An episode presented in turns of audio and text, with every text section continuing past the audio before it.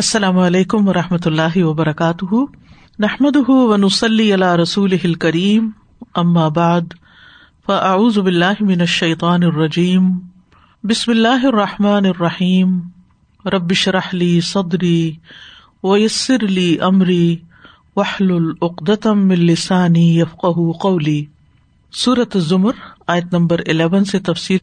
قل انی امرت ان اعبد اللہ مخلصا لہ الدین، کہہ دیجیے بے شک مجھے حکم دیا گیا ہے کہ میں اللہ کی عبادت کروں، اس حال میں کہ دین کو اسی کے لیے خالص کرنے والا ہوں۔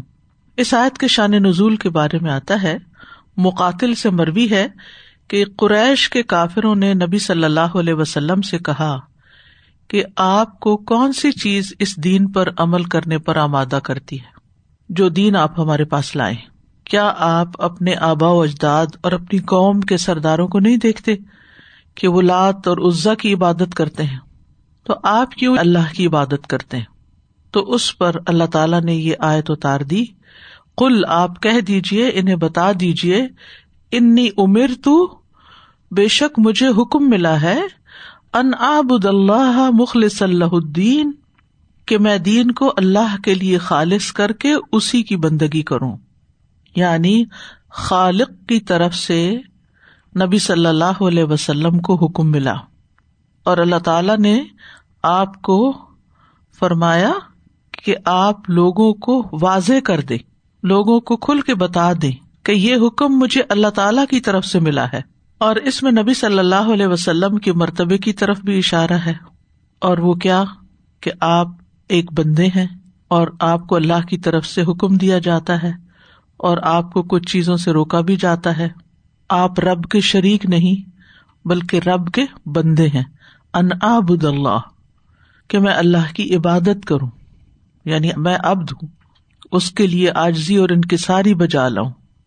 عبادت کا معنی ہوتا ہے ذلت اور عاجزی کا اظہار کرنا، اور یہ طریق المعبد سے ماخوذ ہے۔ طریق المعبد کہتے ہیں اس راستے کو جس پہ چل چل کے اس کو بالکل ہموار کر دیا گیا ہو، یعنی جیسے بیٹھ جاتی ہے مٹی اور زمین، جس زمین پہ زیادہ چلا جاتا ہے نا، پاتھ ویز بن جاتے ہیں۔ تو اسی سے لفظ عبادت ہے کہ عاجزی اختیار کروں، اللہ سبحانہ تعالیٰ کے سامنے اپنے آپ کو بالکل پست رکھوں۔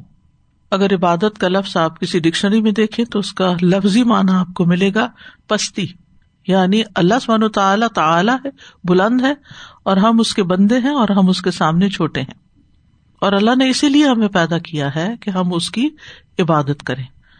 اور پھر فرمایا کہ عبادت کس حال میں ہو، کیسی عبادت ہو، ریاکاری کی عبادت نہ ہو، دکھاوے کی نہ ہو، بلکہ مخلصا لہ الدین، دین کو اسی کے لیے خالص کرتے ہوئے۔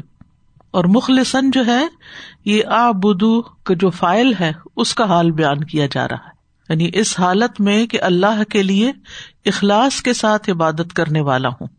کس چیز سے اخلاص؟ ہر طرح کے شرک سے، شرک اکبر سے بھی اور شرک اصغر سے بھی۔ شرک اکبر سے اخلاص کیا ہے کہ کسی اور بت اور کسی انسان یا کسی درخت، شجر، حجر، کسی اور کی عبادت نہ کروں، ان سب کو نگیٹ کروں، لا الہ الا اللہ۔ اور شرک اصغر کیا ہے کہ نیت کی بھی خرابی سے بچوں، کہ کسی اور کی خوشنودی کے لیے بھی نہیں، کسی اور کے سامنے بڑا بننے کے لیے بھی نہیں، صرف اور صرف اللہ کی رضا کے لیے۔ اور دین سے مراد یہاں عمل ہے، ویسے تو عمل بھی عمل ہوتا ہے، پھر دین کا معنی عمل ہے، تو دونوں میں فرق کیا ہے؟ دین وہ عمل ہوتا ہے جس پر بدلہ دیا جاتا ہے، دین ایسا عمل جس پر بدلہ دیا جائے، یعنی جو عمل ہم کرتے ہیں اللہ کی خاطر، اللہ سبحانہ و تعالیٰ اس پر ہمیں بدلہ دے گا۔ اور جس عمل پر بدلہ دیے جانے کی امید نہ ہو وہ دین نہیں کہلاتا، ٹھیک ہے؟ تو ضروری ہے کہ وہ اس وجہ سے عمل کرنے والا ہو کہ اس کو اس عمل کا بدلہ ملے گا۔ اسی لیے قیامت کے دن کو کیا کہا گیا؟ یوم الدین، بدلے کا دن۔ کس چیز کے بدلے کا؟ عمل کے بدلے کا دن۔ تو دین کا لفظ پھر عمل پر بھی بولا جاتا ہے اور عمل کے بدلے پر بھی بولا جاتا ہے، اسی لیے یوم الدین کا ترجمہ بدلے کا دن کیا جاتا ہے۔ اور دین کا معنی جزا بھی کیا جاتا ہے، بدلے کا یہ سمجھے دوسرا لفظ ہے، جیسے لکم دینکم ولی دین، تمہارے لیے تمہارا دین، میرے لیے میرا دین، یہاں مراد عمل، ٹھیک ہے، اور جیسا انسان عمل کرے گا ویسی ہی اس کی جزا بھی پائے گا۔ وَأُمِرْتُ لِأَنْ أَكُونَ أَوَّلَ الْمُسْلِمِينَ، وَأُمِرْتُ لِأَنْ أَكُونَ أَوَّلَ الْمُسْلِمِينَ، اور مجھے حکم دیا گیا ہے کہ ماننے والوں میں سے پہلا میں خود بنوں، یعنی میں پہلے خود مسلمان ہوں پھر تمہیں بتاؤں۔ یعنی میرا کام صرف تبلیغ کرنا ہی نہیں، میرا کام صرف دوسروں کو بتانا ہی نہیں، خود کر کے بھی دکھانا ہے۔ یعنی جس راہ پہ میں لوگوں کو بلاتا ہوں سب سے پہلے اس راستے پر میں خود چلتا ہوں، اول المسلمین ہوں۔ اور اسلام کا لفظ فرما برداری کے لیے بولا جاتا ہے۔ الاستسلام فی الحرب کہتے ہیں جنگ میں ہتھیار پھینک کے اپنے آپ کو دشمن کے حوالے کر دینا، اپنا آپ سونپ دینا، حوالے کر دینا۔ تو اس سے مراد ہوتی ہے ظاہری طور پر مطیع ہو جانا، فرما بردار ہو جانا۔ اسی لیے منافقین کو ظاہری طور پر مسلمان ہی سمجھا جاتا تھا، چاہے وہ اندر سے نہیں بھی ہوتے تھے۔ تو جو شخص ظاہری طور پر اپنے آپ کو مسلمان کہتا ہے اس کو مسلمان ہی کہا جائے گا، دل کا حال اللہ ہی جانتا ہے۔ تو کمزور اہل ایمان پر بھی اسلام ہی کا اطلاق ہوگا، جیسے آتا ہے نا، قالت الاعراب آمنا قل لم تؤمنوا ولكن قولوا اسلمنا، یہ سورۃ الحجرات کی آیت نمبر 14 ہے کہ بدویوں نے کہا کہ ہم ایمان لائے، کہہ دیجئے تم ایمان نہیں لائے لیکن کہو کہ ہم مطیع ہو گئے ہیں۔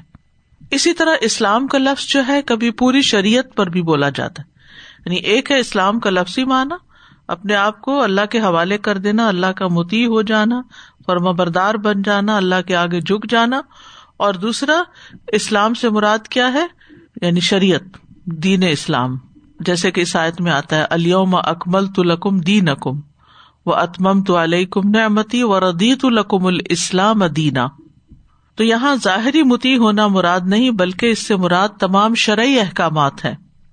رضیت لکم الاسلام دینا، یعنی دین بحیثیت طریقہ زندگی کے میں نے تمہارے لیے پسند کیا۔ اور اسی طرح اگر اسلام اور ایمان اکٹھے ہوں تو اسلام ظاہری اطاعت کا نام ہے اور ایمان قلبی حالت کا، لیکن اگر الگ الگ استعمال ہو رہے ہیں تو ایمان میں اسلام بھی شامل ہے اور اسلام میں ایمان بھی شامل ہے، ٹھیک ہے۔ قل انی اخاف ان عصیت ربی عذاب یوم عظیم، کہہ دیجئے بے شک میں ایک بہت بڑے دن کے عذاب سے ڈرتا ہوں اگر میں اپنے رب کی نافرمانی کروں۔ نبی صلی اللہ علیہ وسلم سے یہ خطاب ہے، آپ ان لوگوں کو بتا دیجئے قل انی اخاف، بے شک میں بھی ڈرتا ہوں، اللہ کے رسول صلی اللہ علیہ وسلم بھی ڈرتے تھے۔ ان عصیت ربی، اگر میں نے اپنے رب کی نافرمانی کی، عصیت کا لفظ ہے یہ معصیت سے ہے، اور معصیت مخالفت کو کہتے ہیں، مخالفت کرنا، اور یہ دو طرح سے کی جاتی ہے، یا تو اس عمل کو چھوڑ دینا جس کے کرنے کا حکم ملا ہے، یا وہ کام کرنا جس سے روکا گیا ہے۔ یہ دونوں چیزیں معصیت کہلاتی ہیں، گناہ کہلاتی ہیں۔ تو یہ اس وقت ہوتا ہے جب معصیت کو اطاعت سے الگ کیا جائے، ورنہ اطاعت اور معصیت اگر ساتھ ساتھ ہوں تو اطاعت کا مطلب ہے وہ کام کرنا جس کے حکم ملا، اور معصیت کا مطلب گناہ ہے، یعنی جن سے روکا گیا وہ کام کرنا۔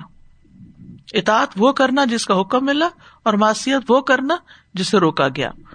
مطلب معصیت پھر یہاں کیا ہے، ممنوع کاموں کا ارتکاب کرنا، یعنی جن چیزوں سے روکا گیا ہے ان کو کرنا۔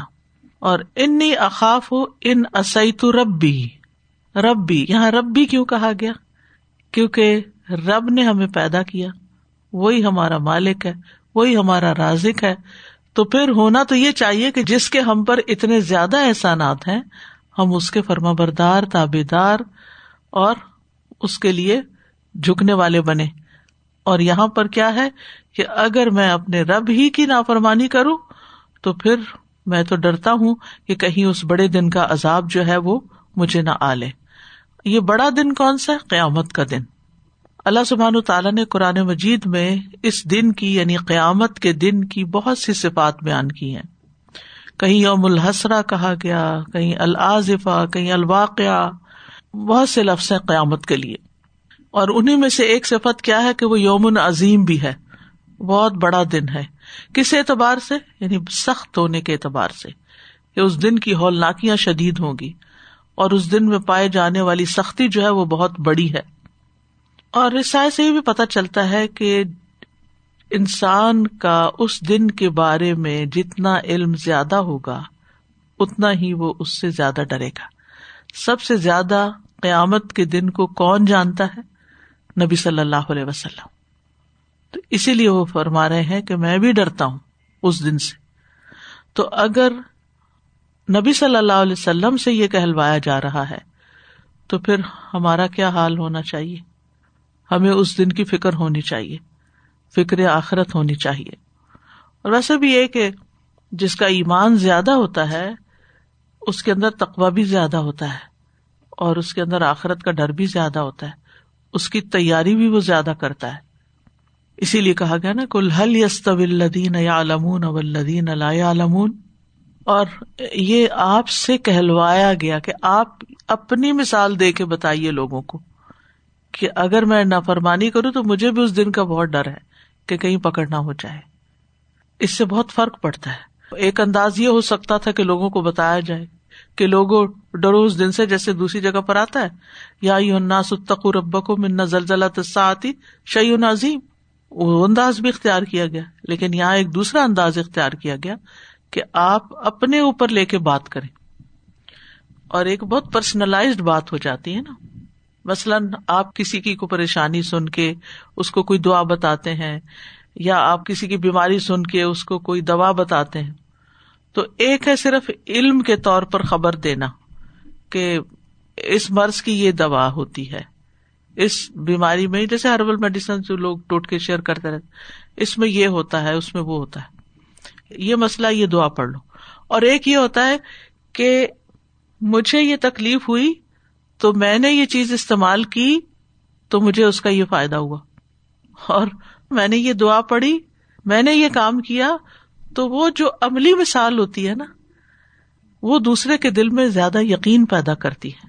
تو یہ انداز جو اختیار کیا گیا ہے قل انی اخاف ان عصیت ربی عذاب یوم عظیم, وہ دن ڈرنے والا دن ہے, وہ دن بہت عظیم دن ہے. قل اللہ اعبد مخلصا لہ دینی, کہہ دیجئے میں تو اپنے دین کو اللہ کے لیے خالص کر کے اسی کی بندگی کروں گا. پچھلی آیت میں نبی صلی اللہ علیہ وسلم کا فعل بتایا گیا اور اس آیت میں نبی صلی اللہ علیہ وسلم کو حکم دیا جا رہا ہے. اصل میں اگر آپ شروع میں دیکھیں نا سورت کی آیت نمبر 2 میں, تو وہاں پر کیا حکم ہے؟ فَاعْبُدِ اللَّهَ مُخْلِصًا لَهُ الدِّينَ, کہ اللہ کے لیے دین کو خالص کر کے اس کی عبادت کرو. پھر دوسری آیت میں کیا حکم دیا گیا کہ آپ اعلان کر دیں کہ آپ اللہ کے لیے دین کو خالص کرنے والے ہیں. یہ جو ابھی 2 آیتیں پیچھے گزری, تو پہلی آیت میں کیا ہے کہ آپ ایسا کر رہے ہیں, یعنی میں تو عبادت کر رہا ہوں اللہ کے لیے دین کو خالص کر کے. اور دوسری آیت میں آپ کو حکم دیا گیا کہ آپ لوگوں سے کہہ دیجئے کہ میں اخلاص کے ساتھ عمل کرنے والا ہوں. قل اللہ اعبد مخلصا لہ دینی, یعنی میں اللہ کی نافرمانی کرنے والا نہیں, بلکہ اس کے برعکس. پچھلی آیت میں نافرمانی کی بات ہے نا, کہ اگر میں نافرمانی کروں تو مجھے ڈر لگتا ہے کہیں پکڑنا ہو جائے. تو یہاں پر کیا ہے؟ کہہ دیجئے کہ میں تو دین کو, اپنے عمل کو اللہ کے لیے خالص کر کے عبادت کرتا ہوں. پھر وہی بات آ گئی کہ اپنی عملی مثال آپ دے رہے ہیں ایک طرح سے, کہ آپ اخلاص کے ساتھ عمل کرنے والے ہیں, شرک سے بری ذمہ ہیں. قل یا ایھا الکافرون لا اعبد ما تعبدون ولا انتم عابدون ما اعبد ولا انا عابد ما عبدتم. تو قل اللہ اعبد مخلصا لہ دینی.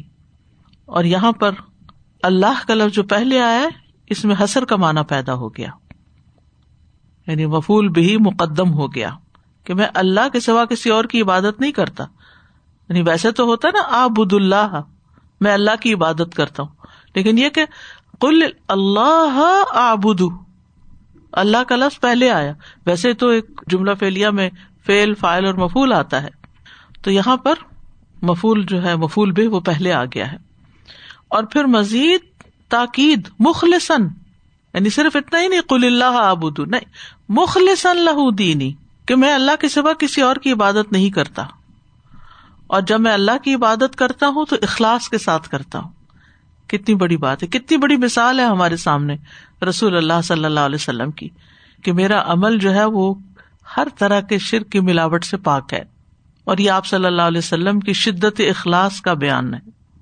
اور اس سے یہ بھی پتہ چلتا ہے کہ آپ صلی اللہ علیہ وسلم اللہ سبحانہ وتعالی کا حکم کتنی تندہی سے مانتے تھے، یعنی کس شدت کے ساتھ آپ اس کو لیتے تھے. پیچھے کہا گیا نا کہ امرتو، مجھے حکم ملا ہے کہ میں ایسا کروں، اور اب ساتھ ہی بتا دی کہ میں تو ایسا کرتا ہوں، جو مجھے حکم ملا ہے میں کرتا ہوں. اللہ ہمارے اندر بھی ایسی اطاعت پیدا کر دے کہ جو حکم ملے اس کو کرنے والے ہوں.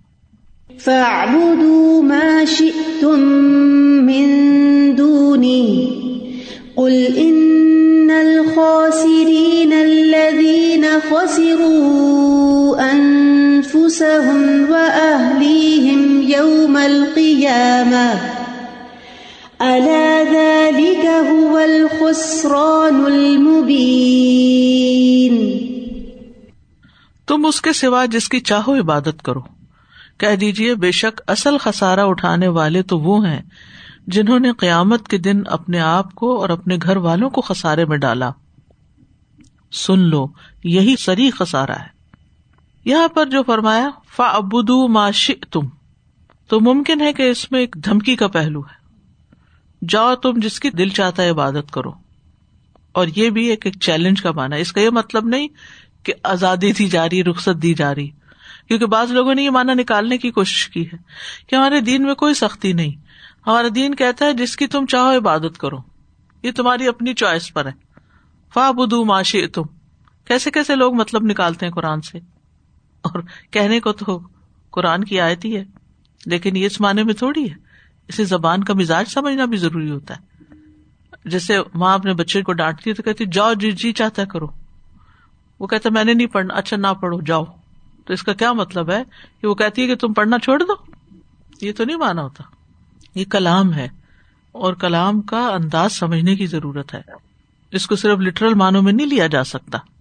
فَعْبُدُوا مَا شِئْتُمْ، کیونکہ سورۃ الکافرون اس کی اچھی وضاحت کرتی ہے کہ ہمیں کسی اور دین کی پیروی کرنے کی اجازت نہیں. وَلَا أَنَا عَابِدٌ مَّا عَبَدتُّمْ فَاعْبُدُوا مَا شِئْتُمْ مِن دُونِهِ قُلْ إِنَّ الْخَاسِرِينَ الَّذِينَ خَسِرُوا أَنفُسَهُمْ وَأَهْلِهِمْ يَوْمَ الْقِيَامَةِ. قل آپ کہہ دیجئے ان الخاسرین، بے شک خسارہ پانے والے، الذین وہ ہیں، خسروا انفسہم جنہوں نے اپنے آپ کو خسارے میں ڈالا، نقصان میں ڈالا، اور اپنے ساتھ اپنے گھر والوں کو بھی لے ڈوبے، وَأَهْلِهِمْ يَوْمَ الْقِيَامَةِ قیامت کے دن، یعنی خود بھی نقصان اٹھایا اور اپنے اہل و عیال کو بھی نقصان میں ڈالا. اگر دیکھا جائے تو ہر انسان خسارے میں ہے سوائے جس کے اندر چار باتیں ہوں. والعصر ان الانسان لفی خسر الا الذین آمنوا وعملوا الصالحات وتواصوا بالحق وتواصوا بالصبر. اصل میں خسارہ اٹھانا جو ہے یہ نفع پانے کے بالکل اپوزٹ ہے. تو انویسٹ کرنے والا جو ہوتا ہے جب وہ کہیں انویسٹ کرتا ہے تو یا فائدہ اٹھاتا ہے یا نقصان اٹھاتا ہے، دو میں سے ایک کام کرتا ہے. اگر اس کو اپنے اصل سرمایہ سے کم ملے تو وہ اس کا نقصان کہلاتا ہے، لاس ہوتا ہے، اور اگر زیادہ ملے تو وہ فائدہ ہوتا ہے. تو حقیقی خسارہ کیا ہے؟ حقیقی خسارہ وہ نہیں جو دنیا میں کسی کا ہوتا ہے، کوئی لاس، چاہے دنیا میں کوئی کروڑوں کا خسارہ ہو جائے نا کسی کا، تو وہ بھی اصل خسارہ نہیں ہے، وہ وقتی ہے، تھوڑا ہے، پھر آ جائے گا، پھر کمپنسیٹ ہو جائے گا. لیکن قیامت کے دن کا جو خسارہ ہے اس کے دور کرنے کی کوئی بھی صورت نہیں ہے، اس کو نفع میں بدلنے کی کوئی صورت نہیں ہے. اب یہ حقیقت میں پھر اس کا مطلب کیا ہے، یعنی کیا خسارہ کہ وہ خود بھی اور گھر والے بھی جہنم میں جائیں. اگر وہ خود جہنم میں اور گھر والے جنت میں تب بھی خسارے میں، کیونکہ جو جہنم میں چلا گیا اس کا تو سب کچھ ہی لٹ گیا. اب اس کے پاس کوئی طریقہ نہیں کہ وہ واپس آ کر اپنی حالت کو درست کر دے اور اپنے نقصان کو دور کر سکے. تو یہ اصل میں کون لوگ ہیں جو اتنے بڑے خسارے میں ہیں؟ سب سے پہلے تو جنہوں نے شرک کیا, خود بھی شرک کیا اور شرک کی تعلیم بھی دی اپنے گھر والوں کو بھی, کیونکہ جو خود غلط کرتے ہیں وہ گھر والوں کو بھی پھر اسی دین پہ لے کے چلتے ہیں. پھر اسی طرح قرآن مجید میں آتا ہے قُلْ هَلْ نُنَبِّئُكُمْ بِالْأَخْسَرِينَ أَعْمَالًا الَّذِينَ ضَلَّ سَعْيُهُمْ فِي الْحَيَاةِ الدُّنْيَا وَهُمْ يَحْسَبُونَ أَنَّهُمْ يُحْسِنُونَ صُنْعًا. کہہ دیجئے کہ ہم بتائیں تمہیں ان لوگوں کے بارے میں جو اعمال میں سب سے زیادہ خسارے میں ہیں, کہ بہت محنت کر رہے ہیں لیکن نقصان اٹھائیں گے.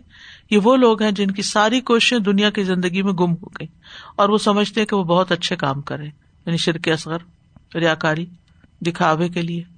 بظاہر نیکیاں کر رہے ہیں اور تسلی ہے ان کو, لیکن نیت خراب ہے, اندر کھوکھلا ہے.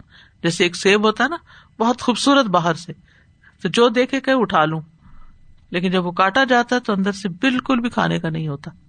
یہی حال منافقت کا ہے, یہی حال نیت کی خرابی کا ہے کہ انسان کی اگر نیت خراب ہے کسی بھی نیک کام کے پیچھے تو پھر اسے حاصل کچھ نہیں ہونا, وہ کچھ بھی نہیں کھا سکے گا. پھر نیک اعمال کو چھوڑ دینا, کیونکہ خسارے سے بچنے کے لیے چار کام بتائے گئے نا, آمنوا وعملوا الصالحات وتواصوا بالحق وتواصوا بالصبر. اور ایمان لا کر نیک عمل کرنے والے ذاتی زندگی میں اچھے لوگ انشاءاللہ ان کے لیے خیر ہے, لیکن اپنے ایمان کو کامل کرتے ہیں وہ لوگ جو اگلے بھی دو کام کرتے ہیں سوسائٹی کے لیول پر, وتواصوا بالحق وتواصوا بالصبر. یعنی جو اجر و ثواب ان کو ملے گا جو یہ چار کام کرتے ہیں وہ ان کے لیے نہیں ہے جو صرف ایمان لے آئیں یا صرف ایمان لا کر عبادت کریں, بلکہ اس سے آگے بھی بڑھیں. تو الا ذالک هو الخسران المبین, خبردار خوب سن رکھو یہی کھلا نقصان ہے, کھلا دیوالیہ ہے. اب یہاں پر آپ دیکھیں کہ ایک زبردست تاکید کی گئی ہے, اور یہ جو اللہ کا لفظ ہے نا, یہ کلام کے شروع میں جب آتا ہے تو تاکید پیدا کرنے کے لیے آتا ہے, لوگوں کو متنبہ کرنے کے لیے آتا ہے.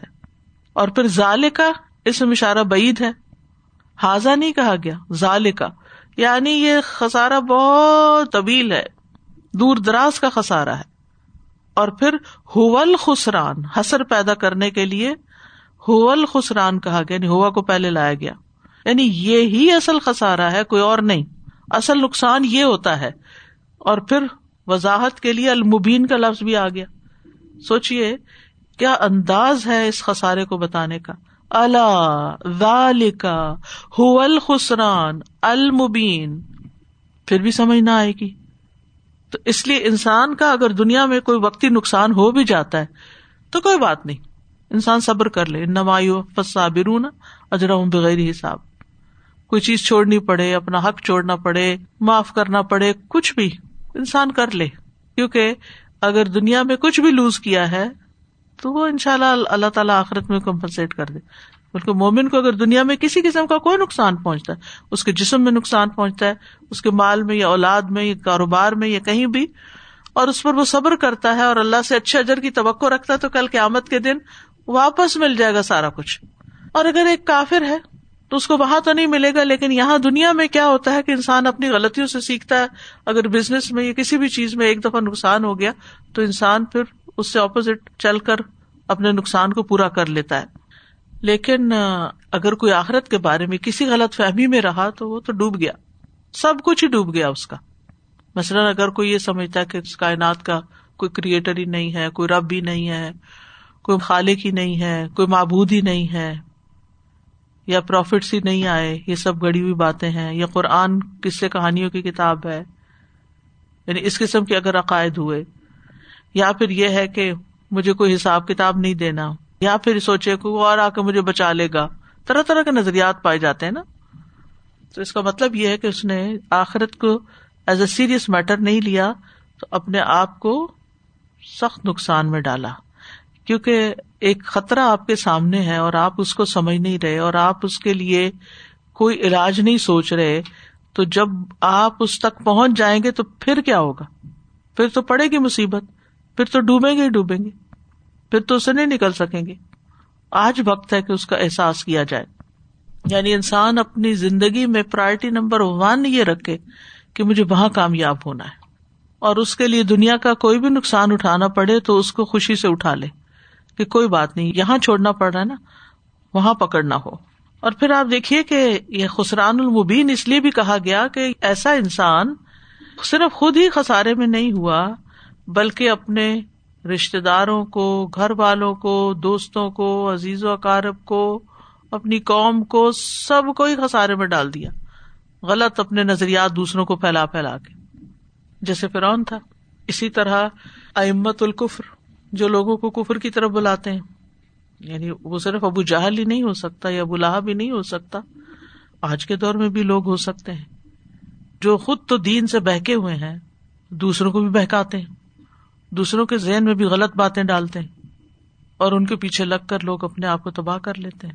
جیسے غلط کمپنی جو ہے وہ دنیا میں انسان کے لیے نقصان کا باعث ہے. مثلاً ایک انسان ہے جس کے زندگی کے ابتدائی دور ہیں جس میں اس نے اپنے آپ کو اپنے مستقبل کے لیے تیار کرنا ہے. راتب نابلسی ہیں, ان کی تفسیر ہے بہت اچھی, کل ان کو میں سن رہی تھی تو وہ ایک مثال دے رہے تھے, کوئی واقعہ سنا رہے تھے کسی کا.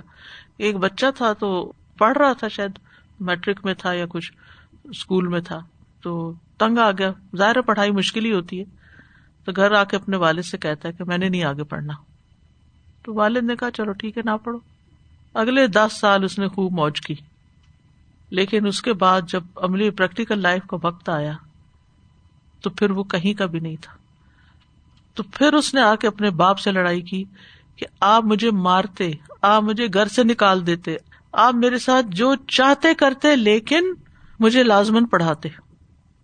آج میں کہیں کا بھی نہیں ہوں, کیونکہ میرے ساتھ کے جتنے بھی میرے دوست تھے, ساتھی تھے, ان میں سے کوئی کہیں پہنچ گیا, کوئی کہیں پہنچ گیا, اور کوئی مجھے منہ نہیں لگاتا, کوئی مجھے نہیں پوچھتا. تو بعض اوقات یہ ہوتا ہے کہ دنیا میں ہم اپنے ہی پیاروں سے کیا کرتے ہیں, رعایت برتتے ہیں. I don't feel like praying, اچھا چلو کوئی نہیں, سو جاؤ, پھر نہیں پڑھنی تو نہ پڑھو, تمہاری مرضی. نہیں, مار کے بھی اٹھانا پڑے تو اٹھایا جائے, سختی بھی کرنی پڑے تو سختی کی جائے. یہ کل وہ ہمیں کو نوچیں گے, آپ نے ہمیں کیوں نہ بتایا, آپ نے ہمیں کیوں نہ پکڑا, آج ہم کیوں نہیں پکڑتے, پھر یہ ناراض ہو جائیں گے, پھر یہ ملنا چھوڑ دیں گے. کتنے خطرے ہوتے ہیں نا رشتہ داروں کو, دوستوں کو. اگر ہم نے اپنے دوستوں کو, اپنے رشتہ داروں کو کوئی بات بتا دی تو وہ تو سلام دعائی چھوڑ دیں گے, لیکن ہم یہ نہیں دیکھتے کہ پھر ہوگا کیا, کل کیا ہوگا اور کل کی پکڑ کیسی ہوگی. اس آیت سے یہ پتہ چلتا ہے, اور یہ ساری جو آیات ہیں, امرت ان اعبد اللہ مخلصا لہ الدین, یہاں تک کی جتنی بھی آیات ہیں, اس میں جو مین ٹاپک ہے وہ یہ کہ انسان کو اس بات کا حکم دیا گیا, یعنی کہا تو نبی صلی اللہ علیہ وسلم نے کیا ہے, لیکن اس کے بعد وہ ہمارے لیے بھی وہی حکم ہے کہ اللہ نے انسان کو جو اپنی عبادت کا حکم دیا ہے اس کا وہ اعلان کرے, بتائے کہ میں مسلمان ہوں اور میں اللہ کی عبادت کرتا ہوں. پھر اسی طرح نبی صلی اللہ علیہ وسلم کا اتباع کرنا ہے کہ آپ نے اللہ کی عبادت کی اپنی ذات سے یہ ثابت کر کے بتایا کہ صرف اللہ ہی عبادت کا حقدار ہے, تو پھر ہمیں بھی ویسے ہی کرنا ہے. اور پھر یہ کہ عبادت میں اخلاص بہت ضروری ہے, جو اخلاص اختیار نہیں کرتا وہ اللہ کے حکم کی تعمیل نہیں کرتا. پھر یہ کہ اسلام قبول کرنے میں سبقت لے جائے انسان. وَأُمِرْتُ لِأَنْ أَكُونَ أَوَّلَ الْمُسْلِمِينَ, کوئی حکم ملے جلدی کرے, پہل کر دے, پائنیئر بن جائے, مثال قائم کرے کہ میں پہلے کر لوں گا, دیر نہ لگائے. یعنی اس بات کا بھی حکم دیا گیا, لِأَنْ أَكُونَ أَوَّلَ الْمُسْلِمِينَ, یعنی صرف دائیں بائیں نہ دیکھا جائے کہ اور کوئی کر رہا ہے یا نہیں کر رہا, اگر کوئی اور کر رہا ہو تو میں بھی کروں گا, اگر نہیں کرتا تو میں بھی چھوڑ دوں گا. پھر یہ کہ نبی صلی اللہ علیہ وسلم عبد المأمور ہیں, مأمور یعنی جن کو حکم دیا گیا. جیسے ایک دفعہ ہوا چلی تو عائشہ کی کوئی چیز اڑا لی اس نے, تو وہ برا بھلا کہنے لگی ہوا کو, تو نبی صلی اللہ علیہ وسلم فرمایا کہ یہ تو مأمور ہے, اس کو تو حکم ملا ہے کہ یہ اڑے اڑائے, اس کا تو کوئی نہیں قصور, اس کو برا بھلا کہنے سے کیا حاصل ہوگا. تو سورج, چاند, ستارے سب مأمور ہیں, سب کو حکم ملا ہے. اسی طرح ہمیں بھی حکم ملا, ہم بھی مأمور ہیں. وہ تو اپنا کام کر رہے ہیں, ہم کیا کر رہے ہیں, ہم کتنا نبھا رہے ہیں. پھر یہ یاد رکھا جائے کہ قیامت یوم عظیم ہے, اس سے ڈرنا چاہیے, قیامت کا خوف دل میں ہونا چاہیے. عقل مند انسان قیامت سے ڈرتا ہے، اور اس سے بھی پتہ چلتا ہے کہ اللہ سبحانہ وتعالیٰ کے علاوہ اور چیزوں کو بھی عظیم کہا جا سکتا ہے. اللہ تو عظمت میں کامل ہے نا، باقی چیزیں جو ہیں جیسے عرش عظیم، جو ملکہ سبا کا جو عرش تھا، وَلَهَا عرشٌ عظیم، اسی طرح یوم عظیم نام بھی رکھا جا سکتا ہے. پھر ان آیات سے بھی پتہ چلتا ہے کہ انسان کو حق پر قائم رہنا چاہیے اور اس کا برملا اظہار بھی کرنا چاہیے، ڈرنا نہیں چاہیے. پھر یہ کہ شرک خسارے کا سبب ہے، اور مشرک اور اس کے اہل خانہ قیامت کے دن اکٹھے نہ ہوں گے. جہنم میں اگر اکٹھے بھی ہوئے تو کون کسی کو پوچھے گا. اور پھر یہ ہے کہ زندگی کے وہ لمحات جو نیک کاموں میں نہ گزرے ہوں وہ قیامت کے دن نقصان کا باعث ہوں گے. یعنی وقت کا ضیاع جو ہے یہ نقصان کا باعث ہے. یہ دنیا، یہ زندگی تیاری کے لیے ہے آخرت کی، اصل گھر کی. لَهُم مِّن فَوْقِهِمْ غُلَلٌ مِّنَ النَّارِ وَمِن تَحْتِهِمْ غُلَلٌ ذَلِكَ يُخَوِّفُ اللَّهُ بِهِ عِبَادَهُ يَا عِبَادِ فَاتَّقُونِ. ان کے لیے ان کے اوپر سے آگ کے سائبان ہوں گے اور ان کے نیچے سے بھی سائبان ہوں گے. یہ ہے وہ جس سے اللہ اپنے بندوں کو ڈراتا ہے، اے میرے بندو پس تم مجھ سے ڈرو. اب یہاں خسارے کی مزید تفصیل بتائی گئی کہ وہ کون سا خسارہ ہے جس میں وہ قیامت کے دن ہوں گے، وہ اور ان کے اہل و عیال. لہم من فوقہم ظلل من النار، ان کے اوپر آگ کی چھتریاں چھائی ہوئی ہوں گی، آگ کے سائبان ہوں گے، کینوپیز ہوں گی. وَمِن تَحْتِهِمْ ظُلَلٌ، اور نیچے سے بھی، یعنی آپ یوں سمجھے جیسے ایک کمرہ ہو، نیچے اور اوپر آگ، چھت بھی اور فرش بھی. استغفر اللہ، انسان امیجن بھی کرے تو کانپ جاتا ہے. ظلل جو ہے نا، یہ ذلت ان کی جمع ہے. ذلہ اصل میں کہتے ہیں اس بادل کو جو اپنے سے نیچے والی چیز کو ڈھانپ لیتا ہے، تو ظلل بدلیوں کو بھی کہتے ہیں. سائبان، طباق، ہر وہ چیز جس کا سایہ بڑھ رہا ہو. اور یہاں جہنم کے طبقات مراد ہیں، جو ان کے اوپر ہوں گے اور جو ان کے نیچے ہوں گے. نیچے والے طبقے میں بھی آگ ہوگی، اوپر والے طبقے میں بھی آگ ہوگی. جیسے کئی فلور ہوتے ہیں نا ایک گھر کے، تو ہر فلور پہ آگ ہی آگ ہے، اوپر تک آگ اور نیچے تک آگ. لیکن یہاں پر پھر سائے کا لفظ کیوں بولا گیا؟ ظلل من النار. سایہ تو ٹھنڈک دیتا ہے، یہ بطور تذلیل کے ہے، ان کو ذلیل کرنے کے لیے. سائبان گرمی سے بچاتے ہیں، اور مشرکین کے سائبان اوپر اور نیچے جلانے والے ہوں گے. آگ ان کو چاروں طرف سے گھیر رہی ہوگی. جیسے سورۃ الاعراف میں آتا نا، لہم من جہنم مہاد ومن فوقہم غواش. ان کا بچھونا بھی جہنم کا ہوگا اور اوپر سے اڑنا بھی جہنم ہوگا. سورۃ علن کبوت میں آتا ہے، یوم یغشاہم العذاب من فوقہم ومن تحت ارجلہم، جس دن عذاب انہیں ان کے اوپر سے اور نیچے سے ڈھانپ لے گا، چھپا دے گا، پتہ بھی نہیں چلے گا کون کہاں جل رہا ہے، ایک دوسرے کو دیکھ بھی نہیں اس طرح پائیں گے. جو سایہ ہوگا جہنم کے دھوئیں کا، اس میں بھی عذاب ہے. وہ قرآن مجید میں آتا ہے نا، انطلقوا الی ظل ذی ثلاث شعب ولا ظلیل ولا یغنی من اللہب. چلو اس سائے کی طرف جو تین شاخوں والا ہے، نہ وہ ٹھنڈی چھاؤں ہوگی اور نہ تپش سے بچائے گی. انہا ترمی بشرر کالقصر، وہ اتنے بڑے بڑے شرارے پھینکے گی جیسے محل. کأنہ جمالۃ صفر، گویا وہ زرد اونٹ ہوں.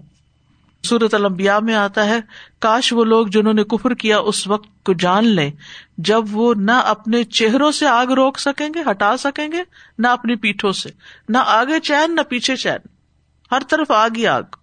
سورۃ الاسراء میں آتا ہے، وَجَعَلْنَا جَهَنَّمَ لِلْكَافِرِينَ حَصِيرًا، اور ہم نے جہنم کو کافروں کے لیے قید خانہ بنایا ہے کہ اس میں سے نکل کے بھاگ بھی نہیں سکتے، بند ہیں. اب دیکھیں کہ اب جیسے کووڈ کی وجہ سے کوارنٹین کرنا پڑتا ہے، تو ایک کمرے میں بند کر دیتے ہیں گھر کے، جو بھی بیمار ہوتا ہے 14 دن تک کمرے میں بند رہو، تو بالکل جیل کا سا سما نظر آتا ہے، جیسے جیل ہوتی ہے کہ اس میں بارکوں میں بند کر دیتے ہیں. لیکن کم از کم کھانے کو ملتا ہے، سونے کو ملتا ہے، اور انسان دیکھنے کو ملتے ہیں. یہاں تو کچھ بھی نہیں، اور آگ ہی آگ. ذالک یخوف اللہ بہ عبادہ، یہ صاحبان جن کی طرف یہاں اشارہ کیا گیا ہے، انہی صاحبانوں سے اللہ اپنے بندوں کو ڈراتا ہے، اس قید خانے سے اللہ اپنے بندوں کو ڈراتا ہے۔ جہنم ایسی بلا ہے کہ فرشتے بھی اس سے ڈرتے ہیں۔ انس بن مالک رضی اللہ عنہ سے روایت ہے کہ رسول اللہ صلی اللہ علیہ وسلم نے جبریل علیہ السلام سے پوچھا، کیا بات ہے، میں نے میکائیل کو کبھی ہنستے نہیں دیکھا۔ انہوں نے جواب دیا، جب سے جہنم کو پیدا کیا گیا ہے میکائیل کبھی نہیں ہنسے۔ جب سے انہوں نے جہنم کو دیکھ لیا، انہوں نے ہنسنا چھوڑ دیا، کیونکہ آپ کو تو فرشتے نظر بھی آتے تھے نا، اور خاص طور پر جب معراج پر گئے اور پھر جب جنگوں میں اترتے تھے فرشتے۔ حالانکہ میکائیل کا کام کیا ہے، بارش برسانا، بادلوں کے اوپر ان کی ڈیوٹی ہے۔ تو اصل بات یہ ہے کہ جس کو یہ سمجھ آ جائے نا، جس کے دل میں اتر جائے، تو پھر لازماً اس کے اندر ایک سنجیدگی آتی ہے، فکر آتی ہے، زندگی کو ایک پرپز ملتا ہے۔ یا عبادی فتقون، اے میرے بندو بس ڈرو مجھ سے۔ یا عبادی تمام بندوں کو خطاب ہے، جیسے سورۃ لقمان میں آتا ہے، یا ایھا الناس اتقوا ربکم واخشوا یوما لا تجزی والد عن ولدہ شیئا۔ لوگوں اپنے رب سے ڈرو، اور اس دن سے ڈرو کہ نہ باپ بیٹے کے کام آئے گا اور نہ کوئی بیٹا ایسا ہوگا کہ باپ کے کام آنے والا ہو۔ تو بہت سی آیات میں اللہ تعالیٰ نے بندوں کو اپنے تقویٰ کا حکم دیا ہے۔ تو اس آیت میں بھی جہنم کی شدت کا بیان ہے کہ جہنم والوں کا عذاب بہت شدید ہوگا، جو ان کو اوپر سے نیچے تک، سر سے پاؤں تک ڈھانپ لے گا، ایسی آگ جو انسان برداشت نہیں کر سکتا، ہر طرف سے آ رہی ہوگی۔ اسی لیے ربنا آتنا فی الدنیا حسنۃ وفی الآخرۃ حسنۃ بس نہیں کیا گیا، بلکہ وقنا عذاب النار۔ اصل خوشی تو اس کی ہے جس کو آگ سے بچا لیا گیا۔ فمن زحزح عن النار وادخل الجنۃ فقد فاز، اصل کامیابی اس کی ہے جو آگ سے بچا لیا گیا، اور سب سے بڑا خسارے میں وہ ہے جس نے اپنا آپ کھو دیا، جہنم کے حوالے کر دیا۔